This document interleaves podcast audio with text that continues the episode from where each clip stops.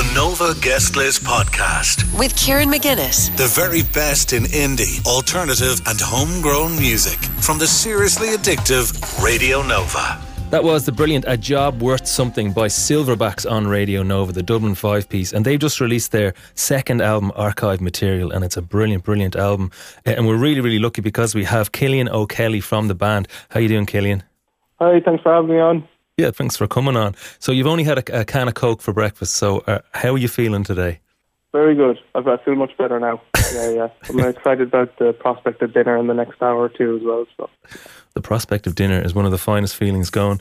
yeah. Pleasure to have you on the line. The new album, Archive Material, is brilliant. I have a couple of ways of describing you, and because the music, I think, for people who don't know, maybe you've heard that song, it's it's got a lot of stuff going on. It's it's complex, it's interesting. So, New York post punk and no wave influenced. Is that does that sound correct? Yes, that's that's that's definitely one of the the the seventies. New York is definitely one of the main big ones that we like to pull some inspiration and influence from. One of the main ones that, that kind of gets mentioned, or the, the the band that we like to point to people is Television. Mm. When Daniel and I were teenagers, our dad gave us a copy of Marquee Moon, and we we really loved that album. Um, and I think it got got us thinking about you know layering guitar lines on top of one another, and I think you can hear that pretty much through the entire album. Yeah, Television's Marquee Moon is an incredible album to get as a teenager because it is it's just so formative. So it must be brilliant to have the album out, archive material, your second album. How has it felt so far? What the, what has the reaction been like?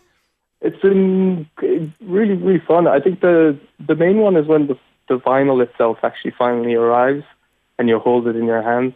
Not to sound you know materialistic or anything like that, but just just having it in your hands, you're like ah, it's there, it's finally out in the world, and that's nice. I was walking through Dundrum Shopping Centre today actually, and through the the golden discs, and sure enough, it was in there too. So that was a nice surprise.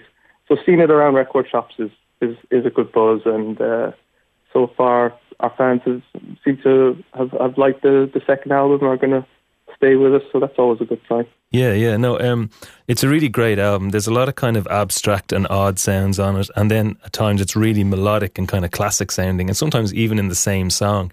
It, there's a lot of the the feelings and topics are about kind of social events. feels very zeitgeisty, you know. Is that a deliberate thing, or is that just the way the songs came together? It's done on purpose. So one of the main uh, lyrical themes across the songs is uh, life during the pandemic. So the, the the majority of the lyrics are written by my brother Daniel, who's the the front man. Quite a lot of the songs would be based on things that came up over the course of the last year or two. So, for instance, a job worth something, which is track two on the album, uh, is based upon the fact that he was working in a job in which he didn't really feel had had much value or you know wasn't doing good uh, in comparison to our sister who he was living with at the time who was working as a pharmacist on the front line. And then um, there's another track, for instance, called A Different Kind of Holiday. You know, pe- people will kind of guess it's, it's not being able to go on holiday, different kind of holiday. Everyone was talking about a staycation. So lots of lyrics that kind of pulled from things that were happening in the, the crazy world. Yeah, and that, that's interesting because you know I've talked to some people um, who are like, oh, I just did everything I could to avoid it because I just didn't feel that it was what I wanted to write about, and it didn't feel like it was what I wanted people to hear.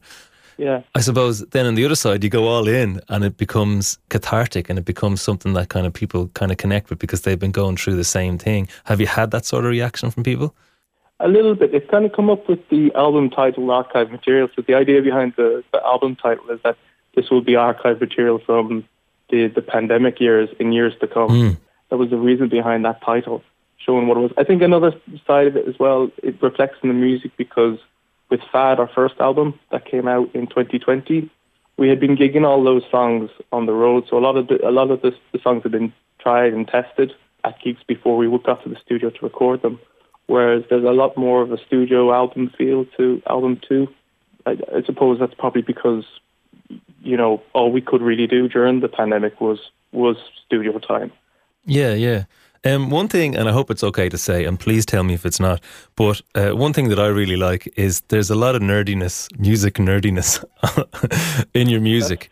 Uh, is Thanks very much. No, no, that's a compliment. I'll take that. but like, I feel like, but sometimes when there's a lot of nerdiness, it can be a bit po faced. But it does sound like there's a lot of joy. There's a lot of kind of um, there's a lot of fun on the album. Is that something that you kind of have to balance, or you know, you're like, okay, we've gone too far into the uh, into the effects pedals here, and um, or is it just something that you kind of just let happen?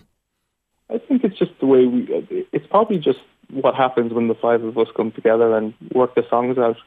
Like the the songwriting process usually happens with Daniel M and myself will, will usually work on demos and then we'll bring it to Gary and Peadar. And then in the practice space, it becomes something completely different. I think there's definitely decisions we make where we say, okay, maybe we'll pull this line out of the this part of the song uh, because it's too much. So we do we do we definitely make you know a conscious decision as to when it's overkill. You know, when it's one instrument too many. All all of those kind of decisions. It's kind of one one thing that that's come out of some of the reviews for both Fad and for Archive materials for both albums is that we we're not really stuck on one genre. What I like to think is that the transitions are very smooth, but you're getting lots of different styles. And I think that's maybe with the, the nerdy aspect of the albums is because, you know, we're not stuck on the one idea. yeah, no, I mean, ner- nerdy in the absolute best way. oh, yeah, yeah, but maybe it could, it could be to do with our, we can't commit to one idea. yeah, look, it, it, so we jump between all of them for crack, and then hopefully what you get at the end of it is, you know, collage of all these different styles and ideas that we've had. Yeah, yeah. So before the album, before you went into record, you said that you wanted this album to be your ABBA Gold. Do you think you achieved that? No, not yet. Not yet. But we're, we're going to have to go a little bit more disco. Uh, and we definitely have, have have that card to play maybe maybe album three. yeah, it's a very powerful card to hold in your back pocket yeah, yeah. until the point when it's ready. yeah, we can only dream. We can only dream. Yeah, well, look, at um, it's uh, been a pleasure getting to know the album over the uh, last little while. It's really the music that you've released so far is very much stuff that really rewards.